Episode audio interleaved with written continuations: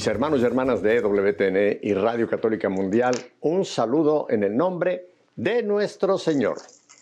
Vamos a viajar hacia el noreste, noroeste mío, centro del país, al estado de Nebraska, concretamente a la ciudad de Omaha, donde tengo el gusto de en este día tener como invitada a Priscila Burgos. Priscila, gracias por estar con nosotros aquí en EWTN y Radio Católica Mundial. Hola, ¿cómo estás? Bueno, ahora estoy más contento que hace un rato porque ahora te tengo aquí para que todo el mundo te conozca, Priscila, y conozca tu historia y lo que Dios hace a través de ti. ¿Cómo está por ahí arriba la cosa, Priscila? Eh, eh, ¿Cómo están ahí eh, sintiendo las consecuencias de esta terrible pandemia? ¿También hay mucha infección por allá arriba en el norte?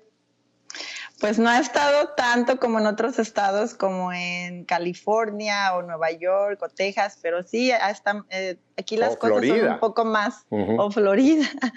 Acá hemos estado un poco más tranquilos, las cosas todavía siguen dentro de todo lo normal, ah, la gente sale a hacer su vida normal, obviamente cubriéndose este, la cara con el cubrebocas, hay personas que usan guantes, yo en el trabajo tengo que usar cubrebocas todo el tiempo, mis hijos cuando van a la escuela también. Dentro de lo que cabe, digamos que la vida ha sido un tanto normal, pero bueno, con los cambios del cuidado que se debe de llevar para no contagiarnos. Antes de que hablemos, eh, Priscila, de ese ministerio en el cual tú pues eh, sirves hace tiempo, te manifiestas como una, una hija de Dios, cuéntanos un poco, ¿quién es Priscila? ¿Dónde nace Priscila? ¿Y cómo es que llega Priscila allá a, a, Nebraska? Háblanos un poquito de ti, Priscila. Bueno, yo nací en un pueblo de Jalisco llamado Casimiro Castillo. Eh, soy la menor, soy la menor de tres hermanos. Eh, mi mamá fue una persona muy religiosa, de mucha fe, una mujer siempre dada a, estar ayudando y sirviendo en, nuestra comunidad, en mi pueblo. Era catequista, ministra de la comunión, llevaba matrimonios que vivían, vivían sin casarse. Ella era la que los acercaba y los preparaba para el matrimonio, era maestra para preparar muchachos de confirmación. Entonces crecí eh, con, siempre con los valores y, la fe católicos muy, muy fuertes por parte de mi mamá. Eh, después fui creciendo y mi mamá siempre decía, siempre nos decía a mis hermanos y a mí, con, con Dios todo, sin Dios nada. Entonces siempre era algo que nos... A ver, espérame, espérame, espérame, espérame, espérame, espérame, espérame. me encantó ese refrán de tu mamá. A ver, repítemelo para que la gente lo grabe, me encantó. ¿Qué decía tu mamá? Con Dios todo, sin Dios nada. Oye, eso es para ponerlo en una placa. ¿Tu mami está todavía con nosotros o ya está con el Señor? Ya está con el Señor hace tres años. Eh, falleció tres años ah. y tres meses. Ah, bueno, pues ya está, ya está en la vida eterna, pero qué hermosa frase. Esa frase vale, vale oro, así que le mandamos un saludo que nos está viendo desde el cielo.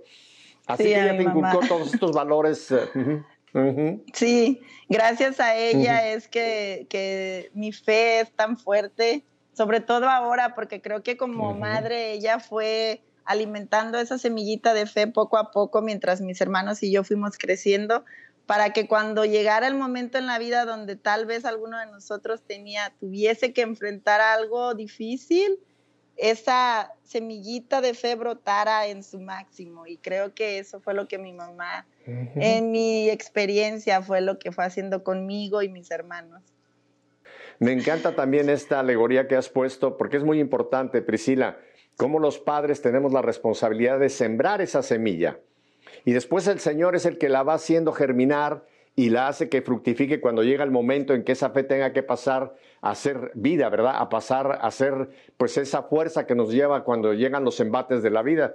Me, encanta, oye, qué, qué, qué, buen, qué buen trabajo hizo tu mami, bendito sea Dios. Ajá. Sí. Y bueno, pues después crecí, fui a la universidad, a la Universidad de Guadalajara, orgullosamente, eh, y estudié psicología. Después conocí a mi esposo. Mi esposo es de, de California, pero yo lo conocí en unas vacaciones que él fue a, a México, en el área donde yo estaba estudiando.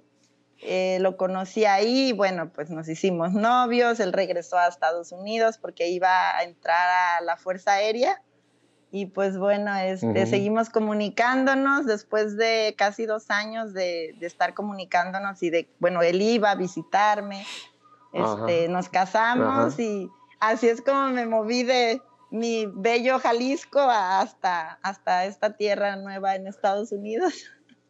Eh, y bueno, hemos vivido, hemos vivido en diferentes lugares porque obviamente por su trabajo este, en la Fuerza Aérea nos han movido, pero el primer lugar a donde llegué a vivir fue Carolina del Norte. Después nos movimos a la Florida. Después viví en Alemania. Ah, mira. y bueno, oh. ahora terminé, terminé aquí en, en Nebraska. Tenemos aquí en Nebraska aproximadamente Ah, llegamos en el 2016, van a ser cuatro años, ¿sí? Cuatro años este, que nos movimos aquí. Sí, casi cinco. Y bueno, aquí ha sido, ha sido una bendición estar en este, en este lugar. Ajá, ajá. Oye, déjame volver un poquito porque tú me vas a conocer, yo soy muy preguntón, ¿eh? eh tu, tu, esposo, tu, tu, eh, tu marido, ¿Él es de origen mexicano o es eh, angloamericano? No, es de origen mexicano. Sí. Ah, bueno, le corre sangre mexicana. Entonces tienes un marido mexicano nacido en lo que es parte de México, que es California. Los americanos piensan que es de ellos, pero sigue siendo nuestra. Sí, por tanta población ¿Cómo es que Se llama, ¿Cómo es que se llama? Ajá, ¿cómo es que se llama tu esposo para mandarle un saludo? David, David Burgos. Bueno, cuando vea esta grabación, este programa, David, David, te mando un saludo y te digo felicidades, has tenido muy buen gusto con la mujer que elegiste como esposa y madre de tus hijos. muchas gracias. Y bueno, sí, se me olvidaba esa parte importante, tenemos tres hijos, eh, David, que es el mayor, está por cumplir 15 años en unos días, Samuel, que es el, el de en medio, que cumple tiene siete años, va a cumplir ocho este año. Y bueno, mi Fátima hermosa que está en el cielo, nuestro angelito que estuvo a nuestro lado cinco días. Y bueno, eh, a ella la tenemos en el cielo. Ajá. Eh, eh, déjame te. Dijiste que David tiene 15 años. Sí, está por cumplir 15 años en, en una semana. Entonces, ¿tú que te casaste de 15 años? No, tengo 40. Me casé de 25 ah, años. Eres... Ah, pues déjame te digo una cosa, eres, eh, eres come años, como decimos en México, luces muy joven para tener un hijo de 15 años, pero bueno, creo que eres de las pocas mujeres que ha dicho su edad sin ningún problema, 40 años. Sí, gracias a Dios, tengo 40 años. Ah, qué bien. Oye, y, cuéntame, Priscila, eh, háblame un poquito de Fátima, que me dices que ya está con el Señor, ¿verdad? Sí, sí, ella ya está en el cielo y bueno, todo comenzó, con ella la historia comenzó precisamente aquí en Nebraska. Poco tiempo después de que nos movimos aquí, yo quedé embarazada de, mi hija Fátima.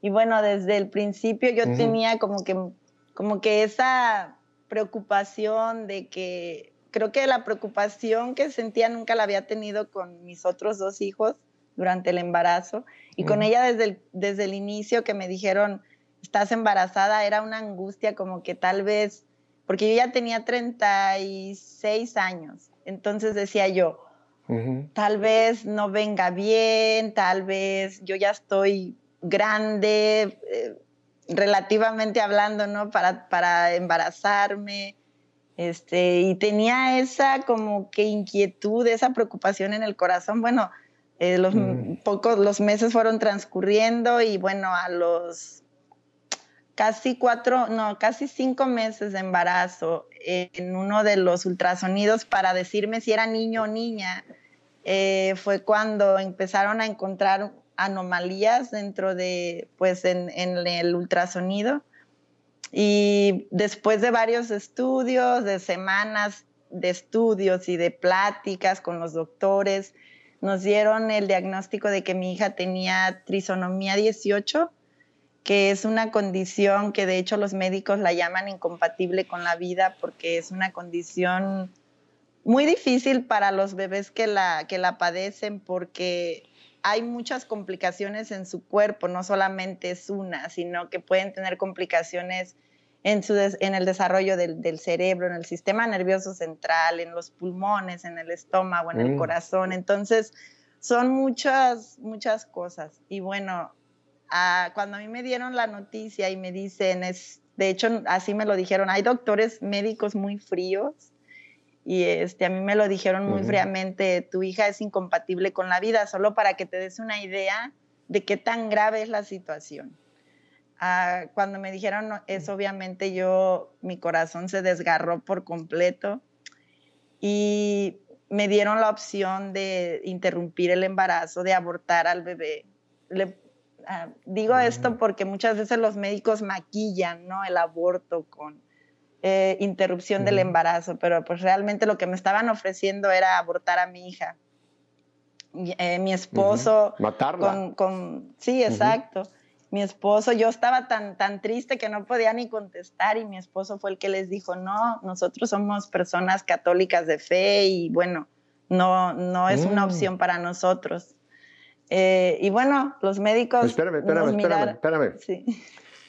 Espérame, porque esto que has dicho tiene un valor inmenso, Priscila. David fue el hombre que le dijo a los médicos, no, vamos a continuar con, el embarazo. Eh, realmente es un tremendo ejemplo y ojalá hay muchos hombres que, que estén viendo este programa y se den cuenta del papel tan importante que tiene el hombre en la defensa de la vida cuando viene la situación en que hay que eh, elegir entre el aborto, entre la muerte y la vida. Pongámoslo claro, es entre la muerte y la vida. Así que bendito sea Dios por David. Mira qué tremendo ejemplo. Así que siguieron con el embarazo.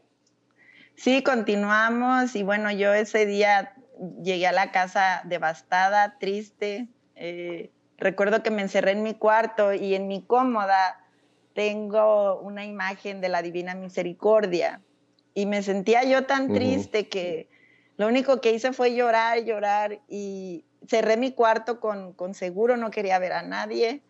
Eh, estaba llorando y recuerdo levantar la mirada y lo primero que vi fue la imagen de la Divina Misericordia, que por cierto me había regalado mi mamá.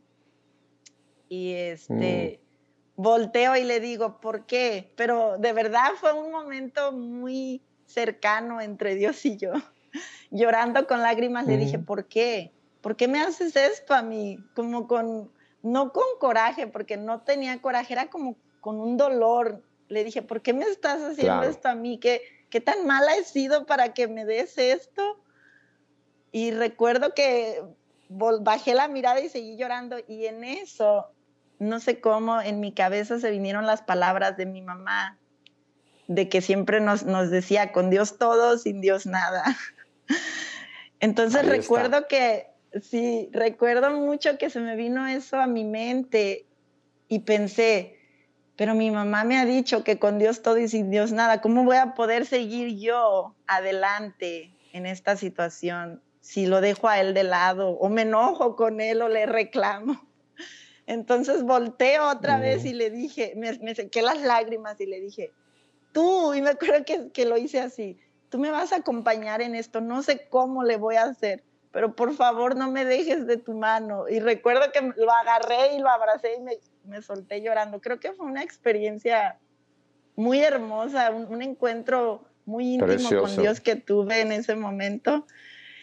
Y bueno, pues pasaron los meses y los médicos entre las citas, porque bueno, era tan difícil la circunstancia de mi hija que yo tenía que ir a citas cada semana, dos o tres veces por semana. Comúnmente en un embarazo normal, donde está todos bien, madre sana, hijo sano, vas a la cita una vez al mes y conforme se va acercando la fecha de, parto, es conforme ya vas yendo una, una, vez a la semana. Pero yo tuve, tuve que empezar a ir dos o tres veces por semana a citas médicas y cada cita era devastadora porque eran malas, eran malas noticias tras malas noticias, negatividad tras negatividad. Los médicos tres veces más nos volvieron a hacer la pregunta de, ¿están seguros que no quieren terminar el embarazo? Y recuerdo una médico, una mujer, ese día estábamos en el consultorio, mi esposo, mi niño de que en ese tiempo tenía, iba a cumplir cuatro años, Samuel, y yo estábamos en el cuarto del de, ultrasonido cuando la doctora viene y me dice, mira, no sé cómo voy a hacerle para que entiendan que este embarazo es muy riesgoso para ti y para tu bebé, sobre todo para tu bebé. Tu bebé puede morir dentro de tu vientre, es más, ni siquiera creo que vaya a nacer, lo más probable es que muera dentro de ti. Y yo recuerdo que le dije, pero tengo la esperanza de que, de que las cosas no sean como ustedes me dicen. Me dice, ¿a qué te refieres con esperanza? Le dije que, que, que, no sea el diagnóstico cambie, que no sea como ustedes me lo han dicho. Recuerdo que ella me dice, si esperas ver a tu hija como ves a tu hijo ahora, recuerdo que mi hijo estaba a un lado de mí sentadito, dice, ella nunca va a ser así. Y fue para mí como, como otra puñalada en el alma, ¿no? Como todavía decirme, no, vas, no va a ser así. Tu hijo corre, eh, habla, brinca, sonríe. Tu hija nunca va a hacer eso. Y mi esposo dijo, pues nosotros seguimos en pie en que no, no vamos a, a interrumpir el embarazo. Y si una cosa sí tengo yo que, que, que remarcar aquí, como tú lo decías hace un momento, es que mi esposo las cuatro veces, él fue el que, el que defendió la vida de nuestra hija mm, con sus palabras. Él fue el que dijo no, porque yo en, como mamá en ese momento tienes tanto dolor que como que no, no, no, no venía la, la respuesta de mí, venía de él.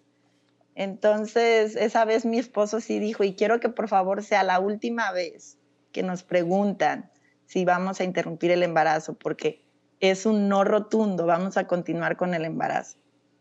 Y bueno, eh, la doctora y los médicos me decían, prepárate porque lo más probable es que tu hija muera dentro de tu vientre. Pasaron los meses, se llegó julio y un médico me dijo que, recuerdo que iba a ser el 4 de julio, y el médico nos dijo que se veía tan mal en el ultrasonido a mi hija que no le daba, recuerdo que él puso el, el tiempo límite, no creo que llegue al 4 de julio, así es que por favor váyanse preparando porque se ve muy mal en el ultrasonido.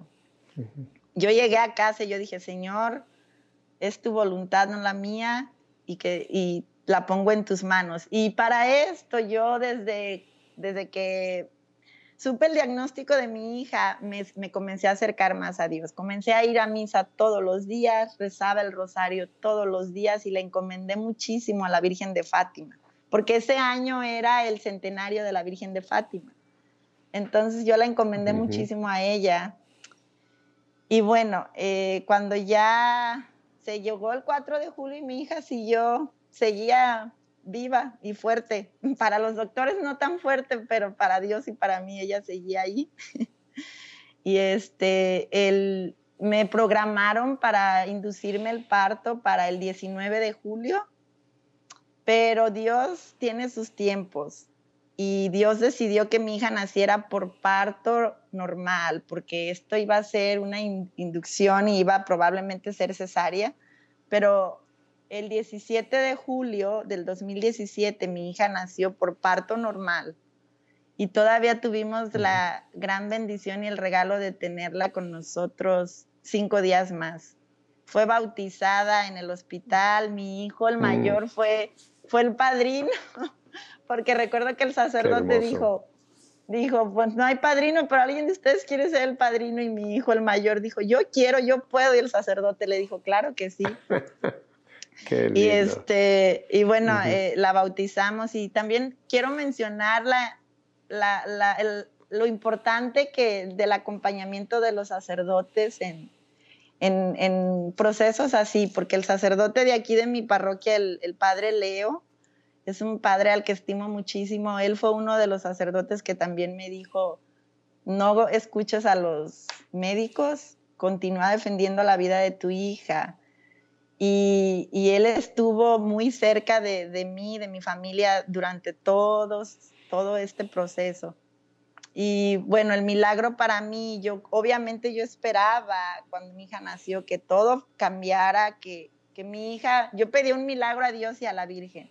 Y yo mi milagro como humana era en mi cabeza, va a estar perfecta a la hora que nazca y, y todo va a estar bien. Pero no fue así pero después comprendí que el milagro que Dios me dio fue, fue su vida y haberla podido tener en nuestros brazos.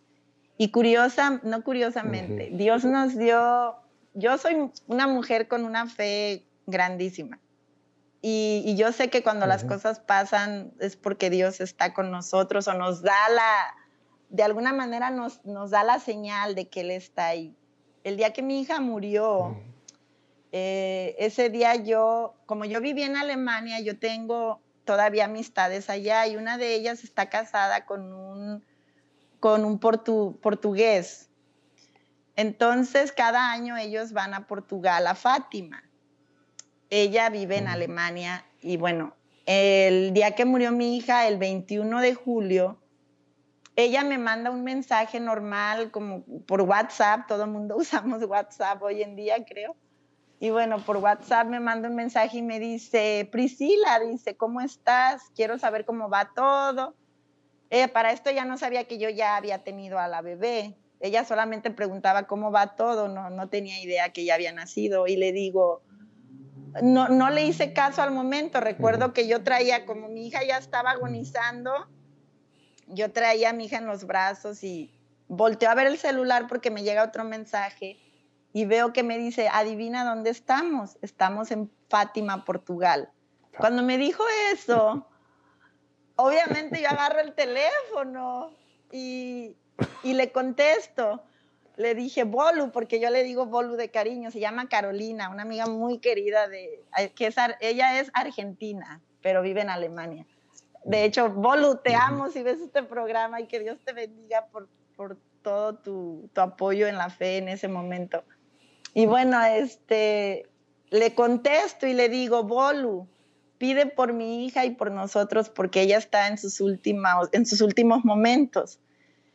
En ese momento ella me mandó, todavía siento la piel chinita, me mandó una fotografía donde, y un video donde ellos, la familia fue, le ofreció una vela a la Virgen de Fátima, eh, oraron por nosotros en, en, Fátima, Portugal, en ese momento. Yo este, este rosario, que de hecho aquí lo tengo, es el que mm. tenía al momento de que estaba yo con mi hija en brazos y mi esposo y estábamos rezando el rosario, mis hijos, y a las 12 del día mi hija falleció. Al, terminar el último misterio del rosario, a las 12 del día mi hija falleció y falleció un viernes. Este, para mí creo que eso fue el milagro más grande que Dios nos dio, que mi amiga estuviera en ese momento en Fátima, Portugal, que mi hija muriera a las 12 del día, que es cuando se, da, se hace el Angelus, este, justo después de terminar el rosario, en viernes, fue algo para mí maravilloso y creo que a pesar de lo doloroso que ha sido y lo difícil vivir sin ella, eh, ha sido una de las experiencias más hermosas para mí porque es la manera en la que he sentido el amor de Dios más cerca, su abrazo, el abrazo de, mi Virgencita hermosa como madre que nos protege. Ha sido una experiencia, no puedo explicarla con palabras, es, es hermoso cómo el amor de Dios se transforma, cómo el dolor, Dios te lo transforma en un amor tan grande y tan inmenso para mí eso, eso, ese fue el milagro y tenerla en el cielo, bueno, para mí es, es un privilegio tener una hija en el cielo ya. Gracias, gracias Priscila por esta historia de la vida real. Esto no es una telenovela, es la historia de la vida real. Tú no sabes el bien que está haciendo lo que has compartido, Priscila. El milagro de Fátima quizá todavía va a continuar, porque este programa va a tocar a muchas mujeres, a muchas mujeres que quizá les ha pasado por la mente en algún momento eliminar una vida que está en su vientre y creo que Fátima va a seguir salvando vidas ahora que está con el Señor en el cielo. Así que yo te agradezco infinito. Te he dejado sin interrumpir porque no había que interrumpir. Dos cositas me, me llamaron mucho la atención, Priscila. Una fue ese momento cuando tú fuiste a tu habitación, recién te dieron la noticia, y frente a esa imagen de la divina misericordia tuviste ese momento con el Señor. Fíjate la importancia que tiene un cuadro o una imagen, que los hermanos evangélicos nos critican por esto. Y nosotros no adoramos a un cuadro ni a una imagen, pero nos ayudan a entrar en, realidades espirituales. Así como cuando vemos la foto de, por ejemplo, de mamá o de un ser querido que ya no está, esa foto no es ella, pero esa foto nos conecta, nos ayuda a conectarnos con esa realidad que ya no tenemos presente. Así que qué bueno que mencionaste esto, porque mira la importancia de una imagen o de un cuadro. Cómo en ese momento Dios puede usar, puede usar esto para llevarte a una realidad espiritual. Una cosa física nos puede trasladar a una, a una realidad espiritual que fue ese momento que tuviste, ese encuentro con Jesús eh, en ese momento. Así que muy importante esto. Eh, el segundo punto también que has mencionado es el hecho de que tuviste a tu niña, pudiste tener ese, ese placer de tenerla esos cinco días, pero tú sabes que ahora la sigues teniendo, porque ella, no, ella no murió, ella simplemente trasladó su existencia a la presencia de Dios y te está esperando. Algún día, Priscila, cuando tú llegues al momento también de entrar al cielo, ella va a salir a, recibirte, Fátima, y te va a salir como una niña perfecta, te va a salir como un ser perfecto, porque ya en el cielo no hay defectos, en el cielo no hay nada, nada, nada que no sea la, perfección de Dios. Así que Priscila, tú tienes ya un comité de, de, bienvenida en el cielo, quizá tu mamá va a estar ahí, también va a estar, por supuesto, Fátima. Así que yo te agradezco infinito, infinito, Priscila, esto que nos has compartido. Mira, vamos a ir ahora a unos breves mensajes y después vamos a compartir, Priscila, cómo esto, aparte de tu carrera, que nos vas a hablar un poco de tu carrera como psicóloga, también nos vas a hablar esto que ha, esto que ha pasado en tu vida, cómo lo estás llevando a través de un movimiento muy interesante que no quiero adelantarme, lo vamos a mencionar en unos minutos. Así que a ustedes les digo una cosa, están igual que yo, encantados, maravillados de la historia de Priscila, ¿verdad? Quédese con nosotros, no cambie de canal porque Priscila y yo los esperamos. Vamos a volver con ustedes en un par de minutos. Espérenos aquí.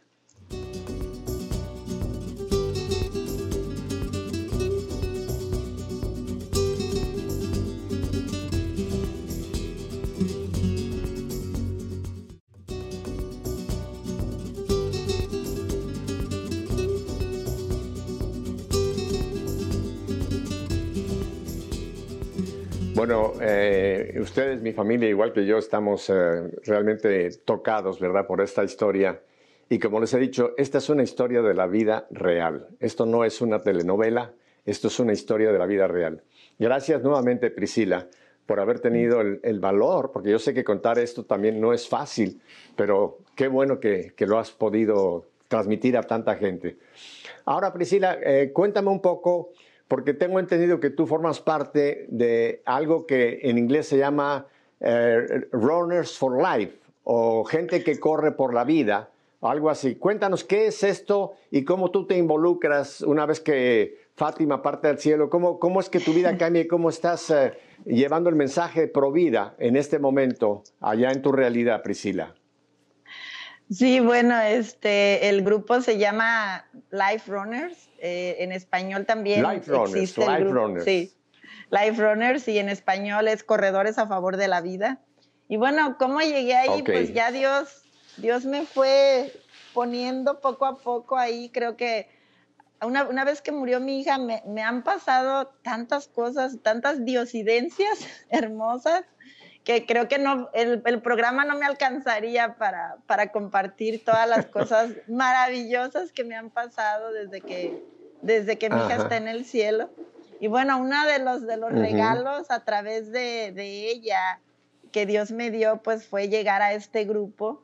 Eh, yo, yo llegué por medio de mi comunidad en el templo, eh, a donde voy, estaba en un grupo de, como de clases bíblicas, y ahí conocí a una persona que se llama Patrick Castle, que es el fundador de Life Runners yo lo conocí ahí y entre, entre lo que uno comparte en la clase de Biblia de experiencias eh, en tu vida, de cómo Dios ha tocado tu vida, yo comparto esto de mi hija, pero te estoy hablando de que mi hija murió en julio, mi madre muere en octubre del mismo año y yo empiezo esta clase en noviembre de ese año.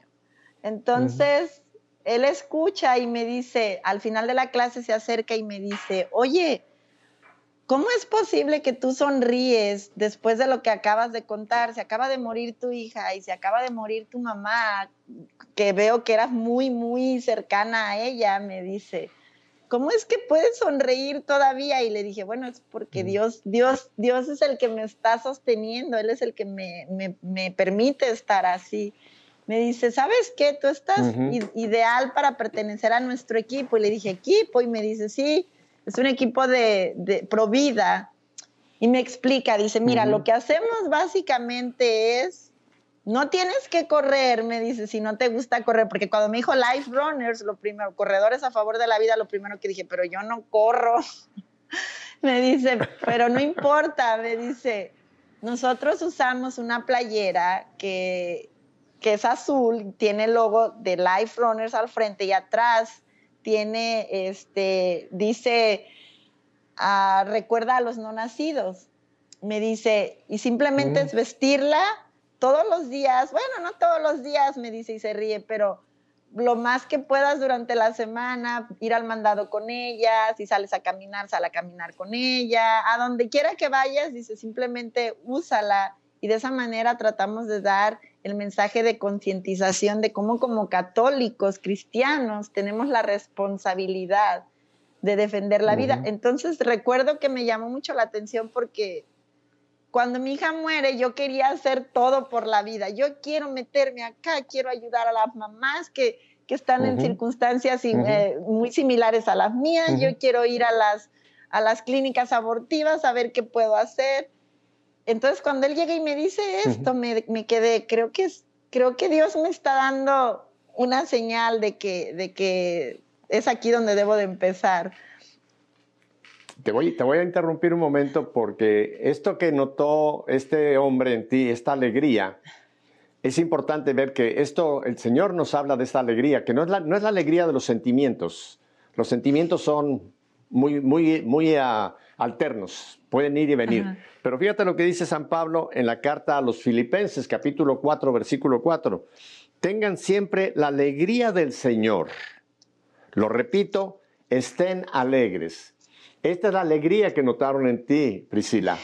La alegría del Señor, de saber de que tú cumpliste como madre, de que tienes una hija en el cielo, y entonces viene el Espíritu Santo y es el que nos da esta alegría que el mundo a veces no entiende, ¿no? Pero que la gente de Dios sí la discierne y este hombre pudo notar en ti esa alegría y saber de que tú, con esta alegría y llevando un mensaje en tu camiseta o como quiera, ibas a ser un instrumento que otros pudieran encontrar ahí una luz para su situación, ¿verdad? Así que esta es la alegría que tú tienes. Tengan siempre la alegría del Señor. Lo repito, estén alegres. Y si lo quiere buscar en su Biblia, Filipenses capítulo 4, versículo 4. Así que entonces te animaron a que tú formaras parte de, este, de estos mensajeros a través de una camiseta y de su propia presencia. Sí, así fue como comencé, eh, íbamos, me, hice parte de ellos y bueno, poco a poco me fui involucrando más, comenzamos a, comencé a ir con ellos a, la, a una de las clínicas abortivas que tenemos aquí cerca, que bueno, él me enseñó algo, me dice, no se llaman clínicas abortivas, porque una clínica ayuda, da vida, sana, y estos lugares no hacen nada de eso. Así es que nosotros en, aquí les decimos instituciones abortivas. Entonces íbamos, estuvimos yendo a la institución abortiva. para mí era difícil ver cómo había madres que, entraban y, tenían esa decisión firme de, abortar. Al principio para mí era como un shock porque nunca lo había hecho yo antes de ir a, a esos lugares. Y pues bueno, este, Dios nos da la fortaleza a través, y nuestra Madre Santísima a través del rosario, estar ahí y tratar de acercarnos a las madres. Eh, poco a poco después me empezó a llamar la atención correr y bueno, comencé a correr y hasta ahora he hecho con el equipo de Life Runners, lo que hacemos es cada año eh, decimos, vamos a ir ahora a correr el maratón de Texas, por ejemplo, ¿no? Entonces, todos los life ah. runners de todo, de todo el mundo, porque tenemos eh, gente en diferentes partes del mundo y bueno, aquí en Estados Unidos obviamente es mucho más grande el grupo de personas que tenemos. Se hace un llamado de que este año, en noviembre, este, va a ser la carrera en Texas. Entonces nos registramos. Yo obviamente no he corrido un maratón completo porque no, no puedo, no creo que podría, pero sí he corrido medio maratón y entrenamos y nos hacemos presentes en la carrera, vestimos nuestra playera y es muy bonito ir corriendo y escuchar a gente que, que, a mí me ha tocado que voy corriendo y gente que está de observadora del otro lado me han gritado, oye, me gusta tu playera, qué padre mensaje. obviamente hay gente que... Hay gente que nos, nos maltrata y nos dice otras cosas feas, pero yo le sonrío igual. Este, y bueno, ha sido muy bonita la, pues el trabajo que he hecho con ellos y otra de las cosas este, que me tocó eh, hacer con, con, el grupo de corredores a favor de la vida fue que el año pasado, mientras estábamos acudiendo a, este, a esta institución abortiva, eh, gracias Dios por medio de nosotros tocó el corazón de una pareja que tenía 18 semanas de embarazo y ya estaban mm. convencidos de, de abortar a su bebé. Eh, pudimos hablar con el papá. Esa es otra cosa muy, muy importante, como decías al principio, que el hombre defienda la vida. Ella ya estaba dentro, entraron los dos juntos, a los pocos minutos él sale, lo alcanzamos y, le decimos, por favor, permítenos hablar contigo. Queremos este, decirte que esta no es una opción para ti, tienes más opciones qué es lo que les preocupa, por qué quieren hacer esta decisión. Y bueno, él al principio como que no sabía qué. Eh, al final dice, bueno, está bien, los voy a escuchar, díganme. Hablamos con él, se quedó pensando y dice, déjame, déjame regreso adentro y hablo con mi esposa. Mm. Cuando él hizo eso, bueno, nosotros allá afuera, todo un equipo, y ese día coincidentemente estábamos haciendo, era el 2 de noviembre. En México el 2 de noviembre celebramos el Día de Muertos. Y yo recuerdo que esa mañana yo le pedí a la Virgencita, ay Virgencita de Guadalupe, por favor, ayúdanos este día a mí, a mi equipo, a, no ser nosotros los que hablemos y vamos a, a tener la oportunidad de, poder acercarnos a una madre, a, o a una pareja, o a una abuela, porque hay veces que son mamás las que llevan a sus hijas menores de edad a abortar. si, si, nos vas a dar esa oportunidad hoy, recuerdo que le pedí esa mañana y volteé al cielo, que no seamos nosotros los que hablemos, sino tú a través de, de, nosotros, danos las palabras para tocar el corazón. Y bueno, se dio, después de dos horas estar ahí, se da esta pareja, este, él entra, regresa, cuando regresa todos estábamos en shock de que regresa y regresa con ella. Entonces, estábamos rezando el rosario, era, eh, estaban también las personas ahí, había grupos de, personas de 40 Days for Life, 40 días por la vida orando. Ese día también había grupos de ellos ahí muy grandes. Entonces creo que todo fue el conjunto de, un conjunto de, de, todo en ese momento, ¿no? Eh, es todo esto, la, la, el poder de la oración es muy grande, es poderosísima, es e, ese día, el hecho de que haya estado tanta gente ahí fuera orando, el haber podido hablar con ellos, el que seguimos rezando el rosario, yo creo que con más fuerza que lo que lo estábamos rezando al inicio, salen y deciden darle vida a su bebé. Ahora ese bebé va a cumplir un año de nacido en, abril. Esto pasó en el 2019. Ah. Y en abril del 2020 nació y va a cumplir un año este 2021. Ah, pues es, maravillosa la, labor que, que, que hacemos y, y pues es importante que la gente sepa que no importa bajo qué circunstancias, si hay una madre ahorita que está embarazada y que le han dicho que su bebé viene mal, con Down o con lo que sea y que les dan pues esa negatividad o esas palabras de poco aliento y las, las incitan o las motivan a abortar, no lo hagan. Créanme que que defender la vida de sus hijos es algo muy, muy sagrado y, Dios las va a recompensar con, mucho amor y con muchas cosas hermosas. Además, tú quizá en tu profesión, eh, quizá te has encontrado, Priscila, madres que, por ejemplo, les diagnostican que su bebé, niño o niña, puede venir con un síndrome de Down o con alguna situación y deciden tenerlo. Yo conozco, y en la familia de mi esposa hay un caso que tuvieron al bebé, a la criatura, y tuvieron esta situación, y ese, niño o esa niña se ha convertido en una, en una bendición para los padres. ¿Cuántos padres que han permitido que aunque el niño tenga una deficiencia, ese niño es, un, es un instrumento, es como un canal de alegría y de gozo para esos padres? Yo he oído de padres que han permitido la vida de un chico que, como tú dices, la, medicina les recomendaría acabar con esa vida, matar esa vida, y ha habido un, regalo de Dios en esa vida. Cada vida, Priscila, es un regalo de Dios. Y nosotros por eso es que no podemos permitir jamás acabar nosotros con una vida. El único que tiene derecho a la vida, el que la da y la toma, es Dios. Nosotros no podemos hacerlo. Y segundo, me encanta lo que tú has comentado de ir físicamente al frente de estas eh, clínicas, o no clínicas, me parece instituciones, me gusta más como te lo han dicho, ¿no? Y tener ese valor, ese valor y, y ese amor, porque hay que tener amor por la vida y estar ahí presentes. Y me imagino que en el cielo hay un gozo enorme cada vez que una vida se salva, por estas personas que tuvieron pues ese valor y ese amor de estar presentes orando y si es posible hablando con la persona para que cambie su, su, forma de pensar. Mira, hay mucha gente que dice, yo no sé cómo servir, yo no sé, no, no, no tengo, no soy un gran orador, no conozco mucho las citas bíblicas. Puede unirse a un grupo pro vida y simplemente ir a uno de estos sitios y creo que esto a los ojos de Dios tiene un valor inmenso. Esto es una batalla espiritual en donde todos podemos participar. Así que qué bueno que nos has compartido y mira, ahí hubo una vida que se salvó por este grupo que estuvieron presentes en el momento preciso, en el sitio preciso.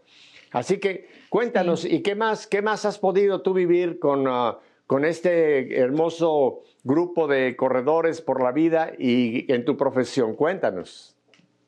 Bueno, una de las cosas, yo como psicóloga en, en donde trabajo ahorita, lo que hago es ah, visitar a familias que tienen bebés de 0 a 3 años de edad. Estas familias viven en, áreas de alto riesgo. Entonces yo lo que hago es ir y evaluar a estos niños en casa, por ejemplo, cómo van desarrollándose física y emocionalmente, su desarrollo cognitivo, todo eso, ¿no? Espérame, te hago una pregunta. Eh, eh, nunca he oído esto. ¿Cuáles son áreas de alto riesgo? ¿Qué, es lo que significa eso? Ah, bueno, las áreas de alto riesgo serían las ah, familias que viven en áreas donde hay mucha pobreza o donde hay mucho vandalismo. Ah. Este, digamos las áreas, como Estoy tratando de pensar la palabra en español, porque ya a veces entre el inglés y el español se me cuatrapea todo. Pero este, las zonas marginadas sería en español la palabra que se. No, es correcto. y en estas zonas es donde se da mucho se da mucho el tráfico de droga, las pandillas, el alcoholismo, la violencia doméstica, todo eso desgraciadamente se suele dar en estos núcleos. Esto es lo que tú me dices. Creo que alto riesgo es una, es una buena forma de definirlas, Priscila.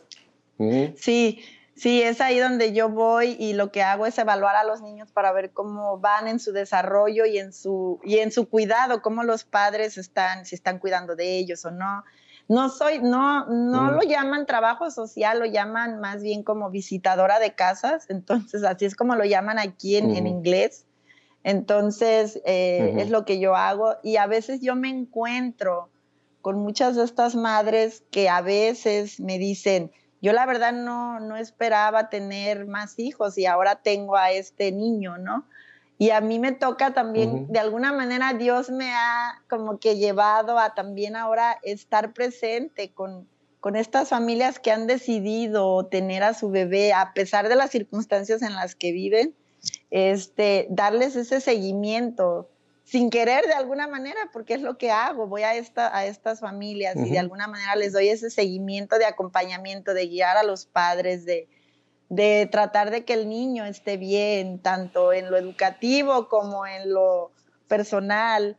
Eh, también me ha tocado, obviamente no es, un, no es un trabajo fácil porque me ha tocado ver circunstancias muy tristes y difíciles donde pues yo he tenido también que, que defender al niño, defender a la madre y a los niños de circunstancias no muy buenas, entonces tengo que reportarlo a la policía o tengo que hacer llamadas para, para de alguna manera proteger a esta familia en ese momento. Entonces, es, creo que Dios no se equivoca, poco a poco me ha, me ha puesto en los lugares, en el momento y con la gente que, que debo de estar. Y yo siempre le digo a él, no me pongas donde yo quiero, ponme donde tú quieres que yo esté y llévame a donde tú quieres que yo vaya. Y sobre todo, dame, siempre, cuando, cuando, le, cuando pido, yo digo, Señor, que no sea yo la que, la que vaya con estos niños a sus casas, sino tú a través de mí, siempre, porque así es como me enseñó a orar mi mamá.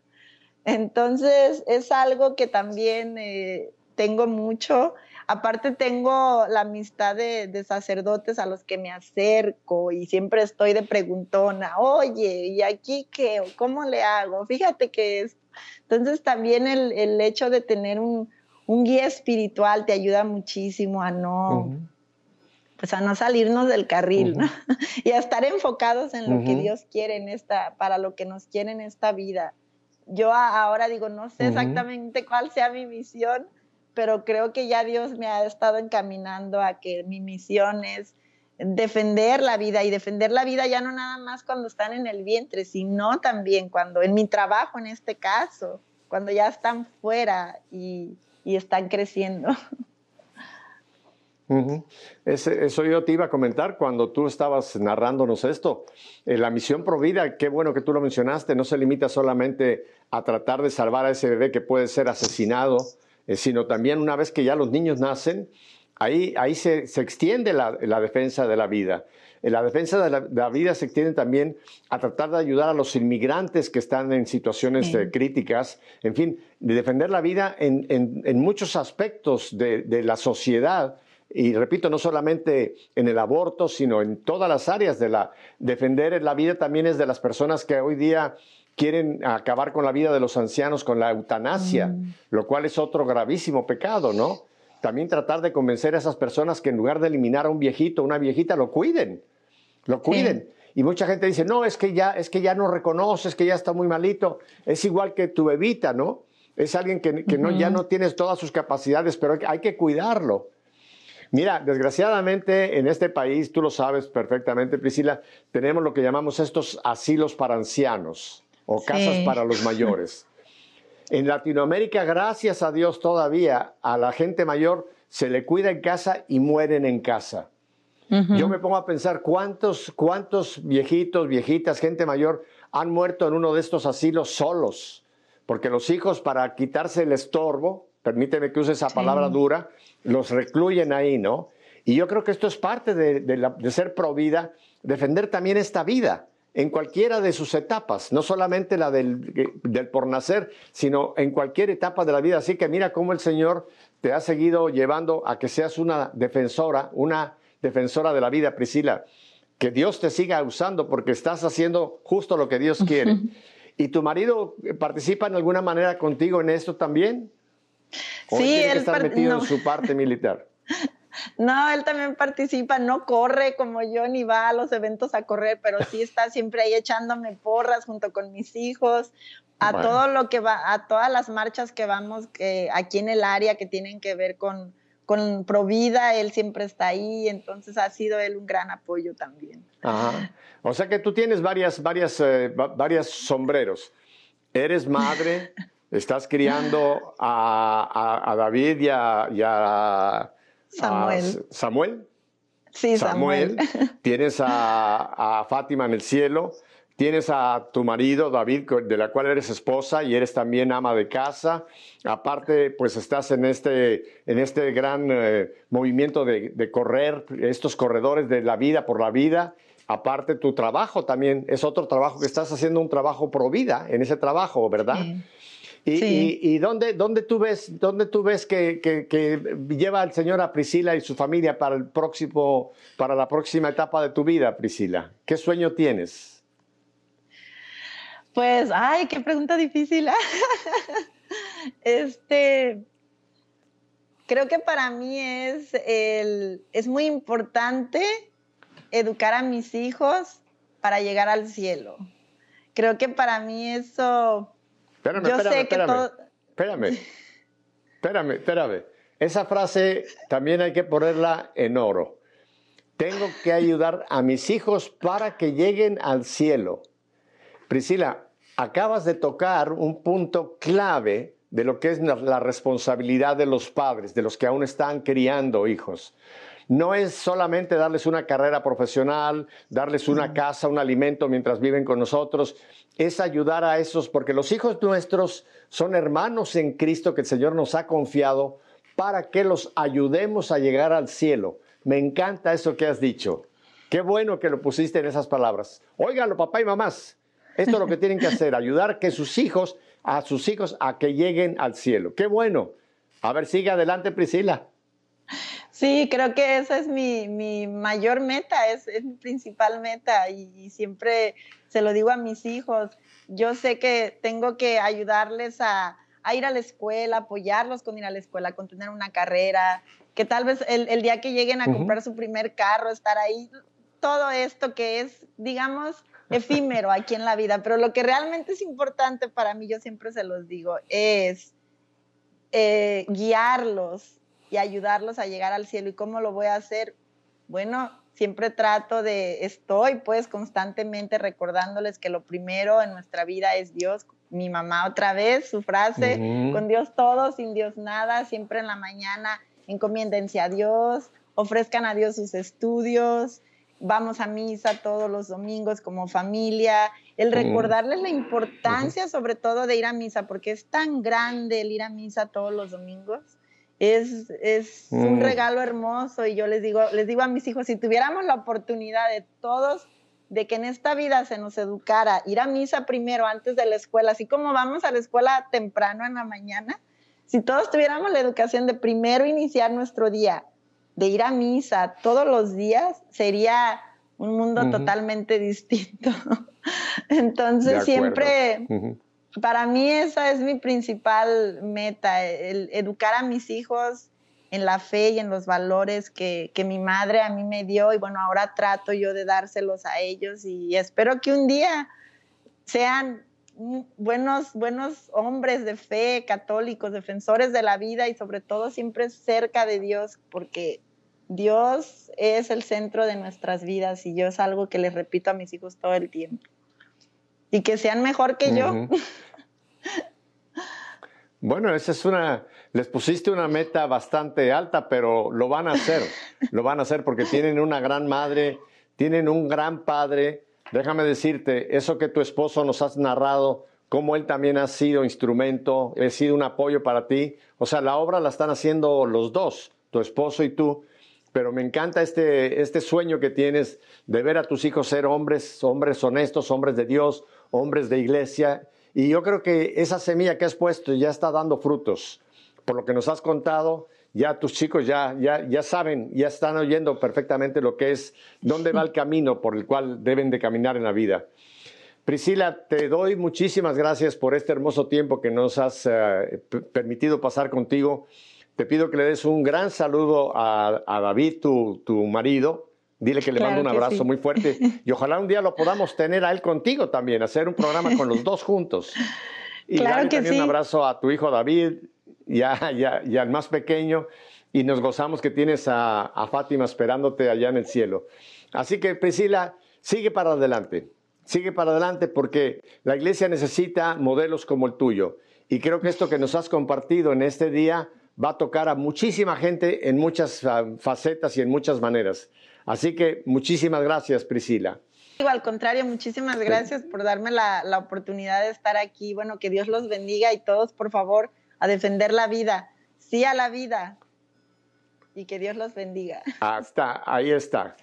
Nos quedamos con esa frase, sí a la vida, y me uno a lo que dijo Priscila. Que Dios los bendiga y nos vemos la próxima semana. Hasta entonces, bendiciones.